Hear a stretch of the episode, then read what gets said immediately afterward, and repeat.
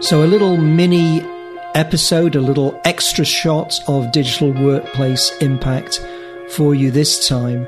Each year, the Digital Workplace Group runs its Digital Workplace of the Year awards. We do one for the organization of the year and also one for the leader of the year.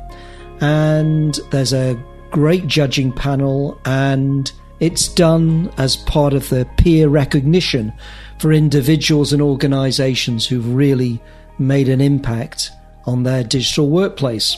So we've got little recordings, quite short, brief recordings that we did during Digital Workplace Group 24, our 24 hour thing that happened a few weeks ago. And one of them is with Linda Lee. She is the regional head future of work at DBS Bank in Singapore. And DBS won the Digital Workplace of the Year award against some stiff competition. And the other award is to Priya Tumalapalli. And Priya is the Vice President of Global HR and Digital Strategy at Prudential Financial. And Priya won the Digital Workplace Leader of the Year award. The recording quality is not quite as clean as hopefully uh, what you might think of as normal, but it was recorded live on DWG 24 so, this is the award ceremony, if you like, and a little conversation with Linda and Priya. So, now the big reveal on our DWG Digital Workplace of the Year award for the, for the organization that has won this uh, for 2020. Um, the one that has excelled for creating well executed, high performing digital environments scrutinized many participating organizations, and we are delighted to announce that DBS Bank is the winner of the Digital Workplace of the Year 2020. The judges were wowed by the entry by DBS Bank in Singapore, which demonstrating strong performance right across the board, unique strategy to make work joyful, yes, joyful, and right through elements such as multi-layered governance, thorough user engagement and strong rationale tied the bank's overall goals together. Impressive features like the Wombat virtual assistant, Idea Vault for innovation, and I thank you for peer rewards really stood out. They also demonstrated impressive, impressive results, including 90% user satisfaction, thousands of employee hours saved, and an estimated $6 million of savings on travel costs across the company. And I'm delighted to be joined uh, by Linda Lee from DBS. And great to have you with us. Hi. Thank you. Thank you so much for this award. And this, yes. Uh, very honored to be able to receive this on the behalf of the bank. Thank that's, you so much, Paul. That's fantastic. And where you're in Singapore today, Linda? Yes, I am, and uh, I'm glad to know that the truck just arrived in time, just about half an hour ago. Oh wow! That's, yeah, it arrived. To see that. yeah, it just, just rang on my doorbell, and uh, wow, great! Thank you so much. It's just amazing. That's, that's fantastic. And um, what, was it difficult to have an ambition to make work joyful, or is that something that the bank was keen to embrace? as we all know, empathy is key. You know, in, in all things that we do, we need to always put ourselves in the shoes of either the customers and in this case here, the shoes of an employee. We need to see how we can bring out the best in all our employees at DBS. I mean, at the end of the day, everyone is seeking joy and fulfillment. Yes, uh, we all know that we spend uh, a lot of our hours, waking hours, you know, at, at work, you know. So it's best for us to be able to make work joyful and and uh, ensure that right hours spent at work, right, is something that is enjoyable and not miserable. So that's a thought that we have. That why can't we make work joyful? And uh, just like how we get joy and fulfillment outside work. Fantastic. And this has been this has been a ten year journey for DBS. Could you just briefly summarize the key phases or stages you've been through. And we won't do a live tour because we've already had that on DWG24 already. And um, but um, just to summarise the key the key steps on the 10 year journey. Um, I would say that the 10 years uh, journey started off with very much on the very obsessed with customer experience, the, the way that we improve processes and the policies that evolve customers' experience. So that was the initial part of the years. After which, in the second half of it, we think very hard about how do we do the internal catching up of external because as much as the customers, our internal employees uh, is also our customer. It's just that it's our internal customers. That's where we started to have a shift in having an internal catch up with external and start to build on customer grade um, standard kind of applications with design thinking, very much focused on user experience.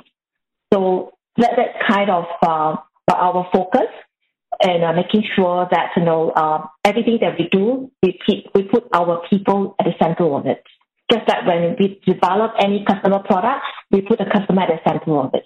It's just replicate whatever we are doing the customer to our internal customer, which is our employees. Fantastic. And, and so, what's next for the DBS digital workplace? What are you excited about as you move forward? I will I will say that you know that's um, the only thing that we do here is that we wish everybody to be able to achieve more and frustrate less. That's what we know that um, today many people are spending too much time in the work. And is it really real work, real productive work? It's still a question mark as what Nicola is saying that how do you measure productivity? And we mm. do know that many of the time we are doing work that is not productive. Yeah, so our mission out from here is to be able to achieve more and we frustrate less. So that mm. we spend that meaningful eight hours doing real work. That's fantastic. And if you had to give one piece of advice to organisations that are tuned in, people who are tuned in to the uh, to the show, what what would it be? Um, change is um, very very tough in the beginning, uh, messy in the middle, and uh, it'll be gorgeous at the end. Um, take the reasonable size projects and problems to solve, yeah, and uh, show results and build from there. And uh, mm-hmm. that helps you gain trust for your stakeholders because seeing is believing. So it's mm. more convincing, you know, to have that result before you can go into a bigger step. That's how mm. DBS started in this journey. Yeah, and it really helps having somebody who's an inspirational figure, uh, such as yourself, I think. Yeah, we, we, we have a lot of leaders that want to talk. Um, our CEO, for one, um, is one um, leader that believe very much is that people is our greatest asset we must yep. make sure that we resolve pain points because that is obstructing for us to do good work. That's great. Well, congratulations mm-hmm. to you, Linda. Congratulations to DBS Bank on becoming the DWG Digital Workplace of the Year Award for 2020.